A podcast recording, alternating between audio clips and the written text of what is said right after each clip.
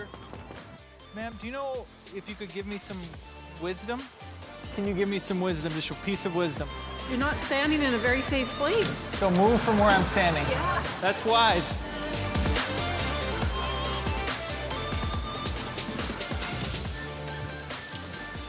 That dude, he is going to get arrested someday for good, but it's awesome. Yeah, he already has. That's good. For real, though.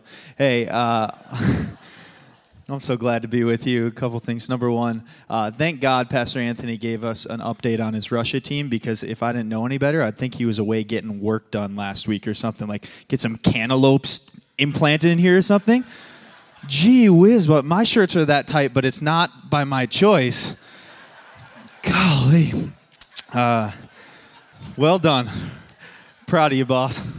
Uh, we're so glad to be here with you guys uh, in this, with the last. I would talk about your biceps. That's safe, right? I won't go. Awesome. Uh, glad to be with you guys uh, for week two of Before Google. We're talking about uh, the wisdom of God in this series, and we're having a great time. Pastor Darren kicked us off last week, uh, kind of laying the foundation for what biblical wisdom looks like. Uh, and in his sermon, he talked about his mom and her struggle with what he called the what she called the internets. Uh, and so I wanted to kind of continue that, uh, tell you a little story about my mom, if that's okay. My mama uh, she knows how to use the internets. Uh, she even learned how to text message about a year ago and if you asked her it would only take her a couple days to send a picture over her phone. So she's doing well but a couple years ago uh, i got something i never thought i'd get. Uh, i opened my facebook app and on the other side you know they have the little friend request thing. I got a friend request from my mother and I thought this is going to be fun. So I accepted the friend request and immediately looked uh, looked on her page, and on her own wall, she uh, she had written. Uh, hello, son of mine. So glad to be friends with you now on Facebook, on her own wall, right? And so I talked to my mom quick, and I said, "Hey, mom, uh, I, you know, if you want, I can just give you a little tutorial about, you know, just the basic functions of Facebook, how to write on people's walls instead of your own, how to update your status, how to send personal messages." And my mom said, "No, I'll be fine. I'll figure it out." And I said, "I don't think you're gonna figure it out," but uh, I thought this is gonna be a fun ride, and so I opened my Facebook the next day and the first thing I saw on my timeline, about a page and a half worth of note uh, from my mom, this is well into my relationship with Caitlin, by the way, from my mom to the girl that I dated in high school. Uh, talking about how much she missed her and how she was like a daughter to her and how I made a mistake breaking up with her and stuff. And, uh, and so I called my mom and I said, Mom, what is going on? What are you thinking? She's like, Oh, no, I had no idea. I thought that was just to her. I said, That's why I offered you the tutorial. And my mom, she'll be here next week, I believe, with us. You should be friends with her on Facebook. It is fun. Still hasn't figured out. Uh, but I thought, as, we're, as I was thinking about that this week, I thought, how often do we kind of live that kind of life where my mom had all of the knowledge she needed right in front of her? I was offering uh, to help her with the ins and outs of the basic functions of Facebook, but she said, Oh, no, I've got it taken care of, no problem. And I think that's really funny. But I thought, how often do you and I, uh, in our own lives, in our walks with God, how often do you and I do the same kind of thing and say, You know what, God, you've got knowledge waiting for me, but I'm not going to really apply it? And so in this series, we're really talking about about uh, what wisdom is, and we're going off this simple definition. If you're looking for a definition of wisdom that we're using through this series, it's as simple as the knowledge of God applied in my daily life. That's what wisdom is.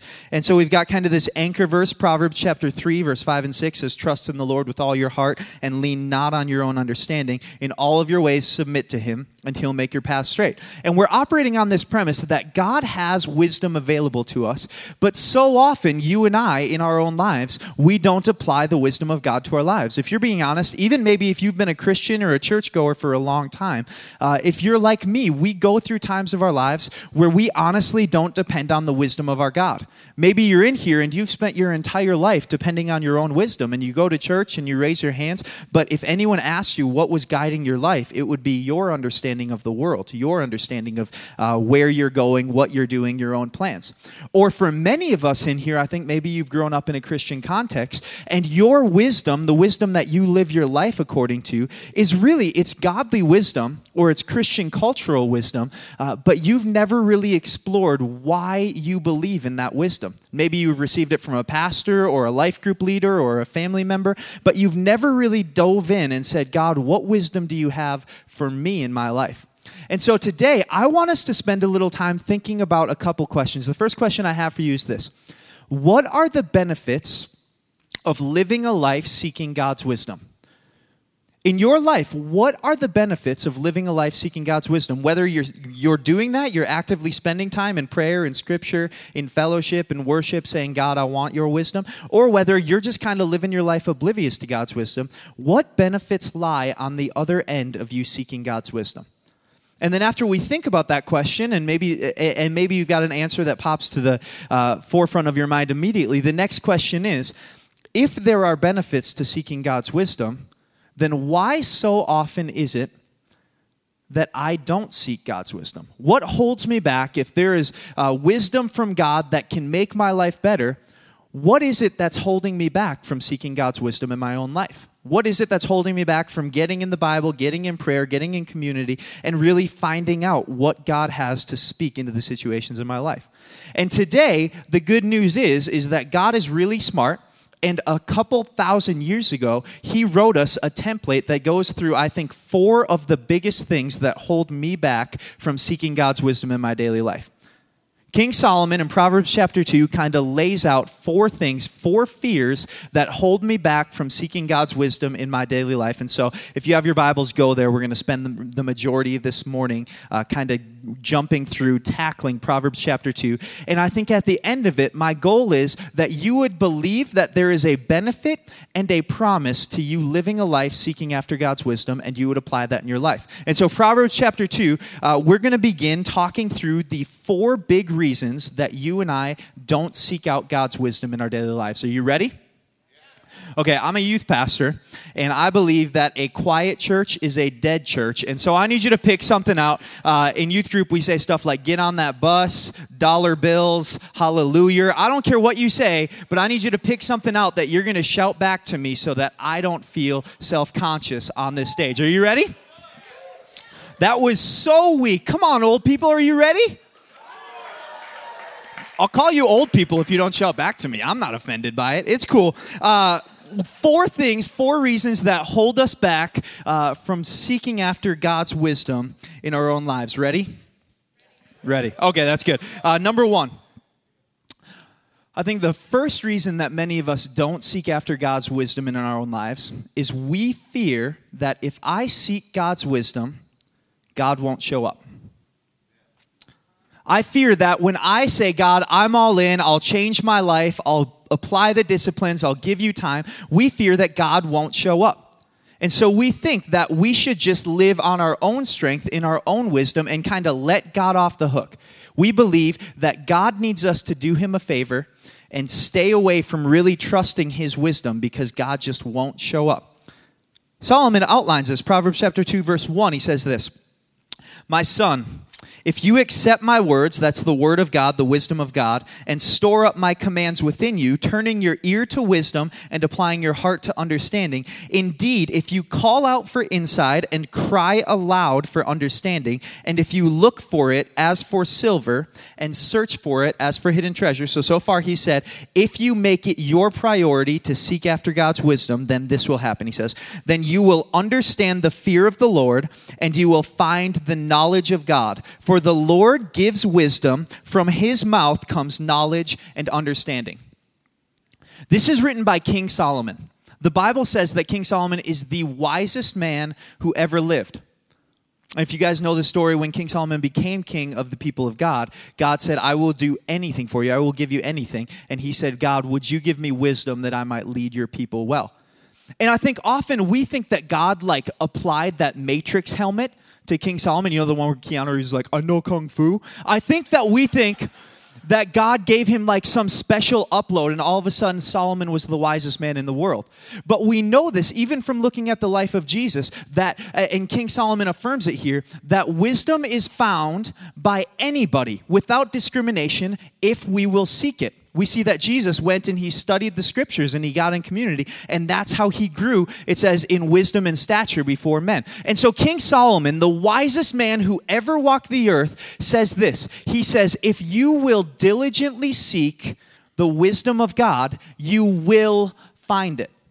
Wisest man on earth says, It is a promise from God. If I will live my life postured, saying, God, give me your wisdom, I will find it. Think about what that means the God who laid the foundations of the earth.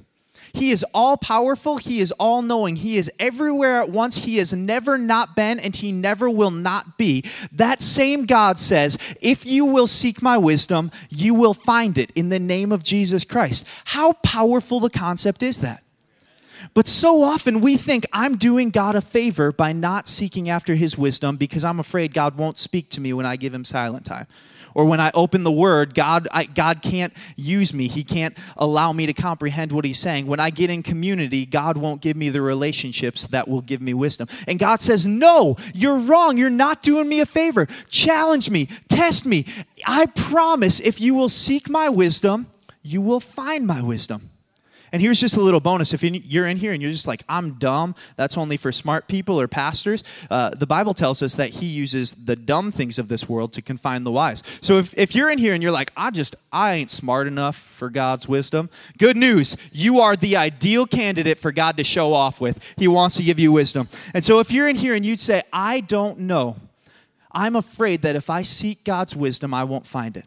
I promise you it's waiting for you. It's not easy, and you're going to have to change some stuff. You're going to have to reorder your life. But if you seek God's wisdom, He promises you will find it in the name of Jesus Christ. So, the first thing, you fear that God won't speak to you, and I promise you that is a lie from the devil. You will receive wisdom when you seek God. Second thing I think that holds us back so often from seeking God's wisdom in our life is this I fear that if I live according to God's wisdom, if I seek out God's wisdom, then I will have to walk away from true success in my life. I think this is extremely, extremely tangible for many of us in here. We're a campus uh, led by people who are leaders in their community and their families. Many of you have built successful businesses and successful networks. And I think many of us, if we're honest with ourselves, we believe that to tap into God's wisdom, the kind of wisdom that says the first shall be last, the kind of wisdom that talks about pouring out and giving to others, many of us are afraid that God's wisdom would leave us away from our real success, the success I've accumulated in the world and would cause me to have to step into something that I wouldn't view as success. Maybe you're in here, and the reason that, even if you've gone to church for many years, you've never really tapped into God's wisdom is that you're afraid to walk away from the success you've accumulated. I think this is extremely valid. I know people who've gotten in on Jesus and their life has completely changed. But let me explain something to you. When I seek God and His wisdom, I receive true success. Proverbs chapter 2, verse 7 says this. We, our God, when we apply His wisdom, says this He holds success in store for the upright. That's those who live according to his wisdom. He is a shield to those who walk, whose walk is blameless, for he guards the course of the just and protects the way of his faithful ones. Understand, once again, this is King Solomon. King Solomon was the most successful king of his era contemporaries like King Nebuchadnezzar or Xerxes and Cyrus and Darius had nothing compared to King Solomon. He inherited this small kingdom of Israel and he built cities, he built monuments, he built uh, temples to God. And in everything he did, King Solomon was the most successful king of his time. And even in that, King Solomon he said that the answer to true success is for me to seek God's wisdom. When I seek God's wisdom, it says He holds and then He gives me success. When you seek God's wisdom, you will experience true success. But understand this as well. For many of us, especially maybe if you've lived many years away from the wisdom of God, for many of us, the success that we hold on to in this world it's not God's success for us. Maybe for you, millions of dollars in a bank account, or many, many people knowing your name, or even great things like uh, a family who relies on you to be their everything. For many of us, our success in this world has been driven by our insecurity, by our pride, by our greed. And God wants more for you. And so when I sign on to God's wisdom, often He takes the same gifts that got me that success in my past life, and He gives me the kind of success that actually gains as I grow. In this world, so many of us, and you see this in Hollywood and you see this in Fortune 500, and maybe you even see it in your own life. In this world, so many of us, our success is fleeting. The more I get, the more I grab at, the more it seems to elude me the peace and the joy that should come with success. If that's your success, that's not God's success.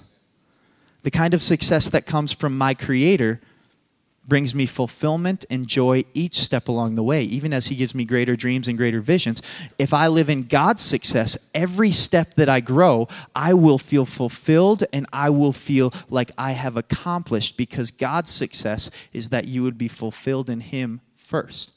And so if you're in here, understand this. Your success might look different when you give yourself over to Jesus, but it is because he transforms your heart. Proverbs 2, verse 9 says this Then you will understand, when you seek God's wisdom, you will understand what is right and just and fair, every good path. For wisdom will enter your heart, and knowledge will be pleasant to your soul. Discretion will protect you, and understanding will guard you. When I sign on to God's wisdom, He might redefine what success looks like, but I sign on to the plan that God laid for my life before the foundation of the earth. What kind of success is waiting on the other end of God's wisdom?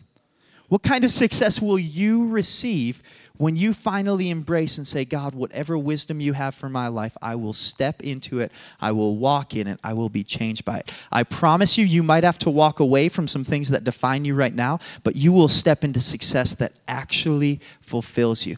When I live in the fear and the wisdom of God, I live in true success in the name of Jesus Christ. Number three, the third thing I think that holds many of us back, and this breaks my heart, but it's the reality. Many of us, we believe that if I walk into God's wisdom, if I seek God's wisdom, I will have to walk away from fun. Maybe you're in here and you believe that when I step into God's wisdom for my life, I have to step away from everything that's actually fun in this world. And I thought this was a Christian cliche. I don't like Christian cliches very much, but I thought this was a Christian cliche that people often said, you know, I'll wait. Uh, I know God has a plan for me and I know God has wisdom for me, but I'm going to wait till I'm done with my 20s, or I'm going to wait till I have a kid and I'm kind of trapped, or I'm going to wait, you know, I, am going to wait until uh, I've had my fun and then I'll get serious about God. And I think we have the church, we've done a really bad job. We've just kind of let our world around us tell us that it is more fun to carouse and get drunk and seek sexual fulfillment in this world instead of tapping into the purpose God has for us. I think often we spend so much more time being jealous of the world and their idea of fun than actually living in the fulfillment and the joy and the genuine fun that comes in following Jesus Christ. In verse 12 through 19 of Proverbs 2, Solomon outlines uh, that when I get in on God's promise for my life, when I tap into his wisdom, he says that God's wisdom protects me from two things protects me uh, from the wicked and the community of the wicked, and he protects me from the adulterous woman. And those two things, they define these two things the wicked friendships, people who lead me into gossip and into slander and into greed and into illicit gain, all of those things, they represent uh, a false power, a grab at the power that God has created for the intimacy that I have with Him. And the, the adulterous woman, it re- represents a false intimacy, the intimacy that I was dependent on with my God before. The world gives me a counterfeit of that, and I, I experience false intimacy here on the world.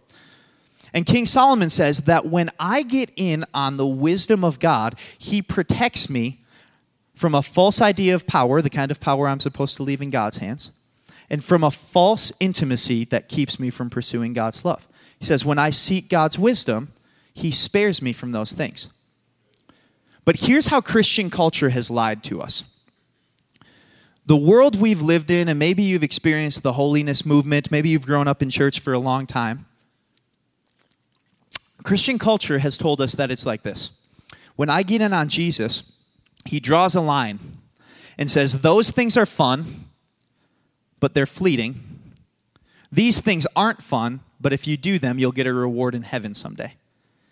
And so, we as Christians, and maybe you've experienced this, and that's why it's taken you so many years to step into a church. We as Christians have bought a lie that to live a life after Jesus just isn't as fun as the world, but someday in heaven we'll get rewarded uh, for our suffering here on earth before Jesus. That is a lie from the enemy. When I live a life trying to forget what I did last Friday by what I did this Saturday, when I live a life just kind of drinking and carousing and finding false counterfeits to the promises of God, there is no fun to be had in that. Literally, the Bible, Ecclesiastes talks about a season for fun, and, and fun has a sin has fun for a season. I don't even believe that. Maybe you're in here and you spent your lifetime pursuing momentary thrills. You still have to lay your head on a pillow at night and think about the lack of peace and the lack of joy. I'm in on this Jesus thing. I'm a young dude. I have never touched a sip of alcohol. I've never drank. I've never done drugs. I never had sex outside of marriage. I get asked if I'm under the influence of something more than any of you in here. Truly, because when I live seeking after the wisdom in the kingdom of God, every moment of my life is fulfilled and saturated with promise. What could be more fun than that? But so often in this generation that I'm a part of, we spend our 20s building an empire that is crumbling as we build it, instead of spending our entire lives pushing toward the kingdom of God, where every step I take is a step toward greater fulfillment, greater joy, and ultimately greater fun in the name of Jesus. When you get in on the wisdom of an eternal God, you get to live a life that's fulfilling, that's purposeful, and is actually really stinking fun to live. But we got we gotta fight this idea that the world has the market cornered on fun, you guys. There's so much more. John 10 10, just to illustrate that, says, The thief comes only to steal and kill and destroy. I come, Jesus says, that they may have life and have it to the full. And then Ezekiel 36 lays out, uh, talks about the new heart that I receive when I get in on Jesus. Maybe right now, your idea of fun is behind the doors of a bar or in a relationship that's not fulfilling and gratifying to God. Or maybe it's not even that bad, but it's just not something that God honors. When you receive Jesus and turn yourself over to his wisdom, he transforms your heart. Matthew 6:33 seek first God's kingdom and all of these things will be added to you. And so what Jesus does is he actually if I allows him, uh, if I allow him, he takes my heart, he turns it away from the things I used to call fun and he gives me a desire for the gratifying things, the gratifying fun in my life. Following Jesus should be the most fun thing in the world and if you guys would help me with that, then I would have a lot easier time pastoring teenagers. Serious they didn't see a bunch of church curmudgeons walking around like following Jesus is a cross to bear. We can have fun in this. Following Jesus is fun. And the last thing I think, and this is extremely valid, the last thing that many of us are terrified of, the last thing that keeps many of us from pursuing God's wisdom in our lives, is that I fear that if I walk into God's wisdom for my life, I walk away from the legacy I'm creating. Many of us, the fear that holds us back from stepping into God's wisdom is the fear of losing the name that I'm building for myself in this world. And this is real. I feel this. Because when you read the Bible or when you come to church and you plug into the community of God, you hear people talk about tithing and giving to kingdom builders and spending your time serving other people and being in a life group and Christian community. You hear people talk about what it's like to serve and what it's like to minister and what it's like to go on global teams and what it's like to spend every single day seeking after God's will for the people around you. And I, if I'm being honest, sometimes I think, wow, if I spend all my time doing those God things, what time do I have to build my own legacy? That's a real fear. I feel that. You know, I go to the gym sometimes and I used to I used to be an athlete and I often go to the gym and I see these guys who uh, are there every single day, and their kind of their gym time is their time. I, I don't know how Pas- Pastor Anthony has a Holy Spirit anointing or something, but I see these guys, and they have some of this stuff is displaced, and it's here and here and everywhere else, and I'm like, if I didn't spend so much time pouring out for the things of the kingdom, how how much easier would it be for me to take care of myself, to look at myself. And there's a balance in there and all these kind of things. But the reality is, when I step into God's will and God's wisdom, I believe I'm going to have to sacrifice some things. I believe I'm going to have to walk away maybe from some of the things that make me famous. And I'm not just talking about money and greed and negative things. I'm talking about community development and, and family time. I, I think there is sacrifice we have to make when we follow Jesus. And some of you in this place, maybe you have never embraced the wisdom of God because you're afraid that embracing God's wisdom means stepping away from your legacy. King Solomon speaks to this. Proverbs chapter 2 verse 20. He says this. He says, "When you get in on God's wisdom, thus you will walk in the ways of the good and keep to the paths of the righteous." Get this, for the upright, that's those who live according to God's wisdom, will live in the land, and the blameless will remain in it. But the wicked will be cut off from the land, and the unfaithful will be torn from it. Understand something. This is written to God's people, to Israel. This isn't written with Gentiles or non Christians, non God fearing people in mind. He says that there is a group among God's people, maybe people who will even be in heaven with you someday, people who love Jesus and prayed that prayer and accepted Jesus, he says they will be cut off from the land. The land is the promise, the inheritance, the gifts, the future that God has for us. He says there are people who love Jesus who will not live in God's promises here on earth.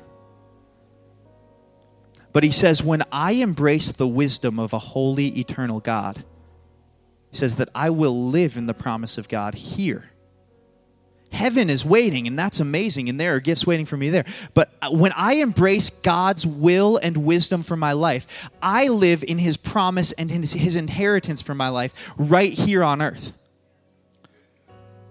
And so, it's valid to fear that I have to walk away from my own legacy here on earth. It might look completely different when you lay your life down at Jesus' feet.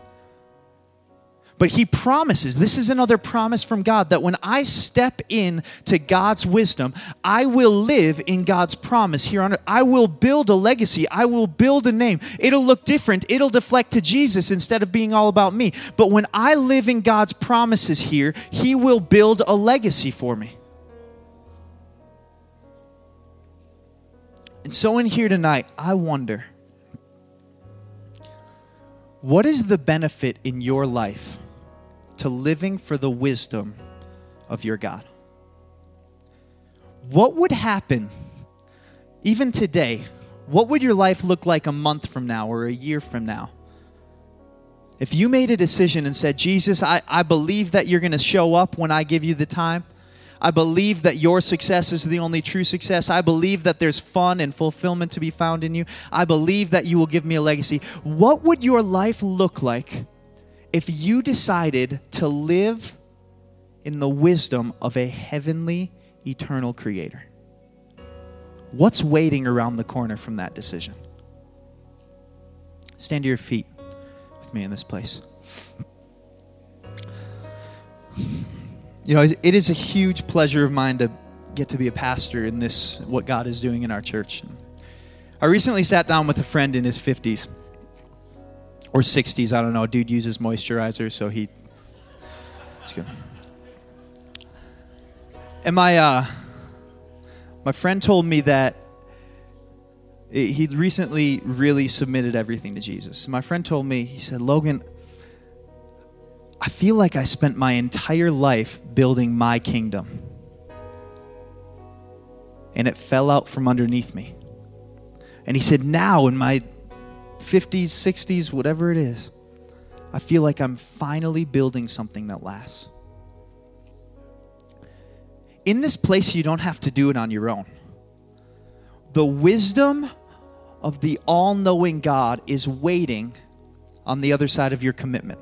You're going to have to reprioritize. You're going to have to give God time in His Word every day.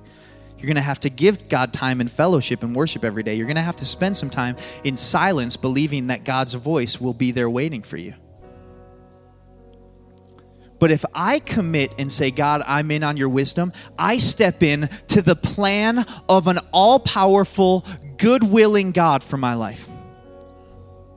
I want to be a part of a church filled with the wisdom of God. I want to see a movement driven by the eternal wisdom of an all powerful God. And so, in this place, we're going to worship God for one minute. And then I'm going to ask prayer teams and life groups leaders to come forward in just a minute. And in this moment, I want to give you the opportunity to make a commitment to Jesus. I'm not going to ask you to pray a prayer or raise your hand. All I want you to do is worship God as if all of the barriers, all of the fears, all of the hindrance that held me back before from plugging into God's wisdom, I'm going to let go of them. I'm going to worship God. I'm going to plug in. He's given me life. He's opened my eyes, and there is more where that came from. So, in this place, with just one minute, I'm going to challenge you worship God like you are committed to living in His wisdom. Worship God like His plan is greater. And then we are going to go and see our world changed by the wisdom of an eternal creator. Let's worship him in this place as we see our God pour out his wisdom and his favor for your life to reflect his glory in this place. You've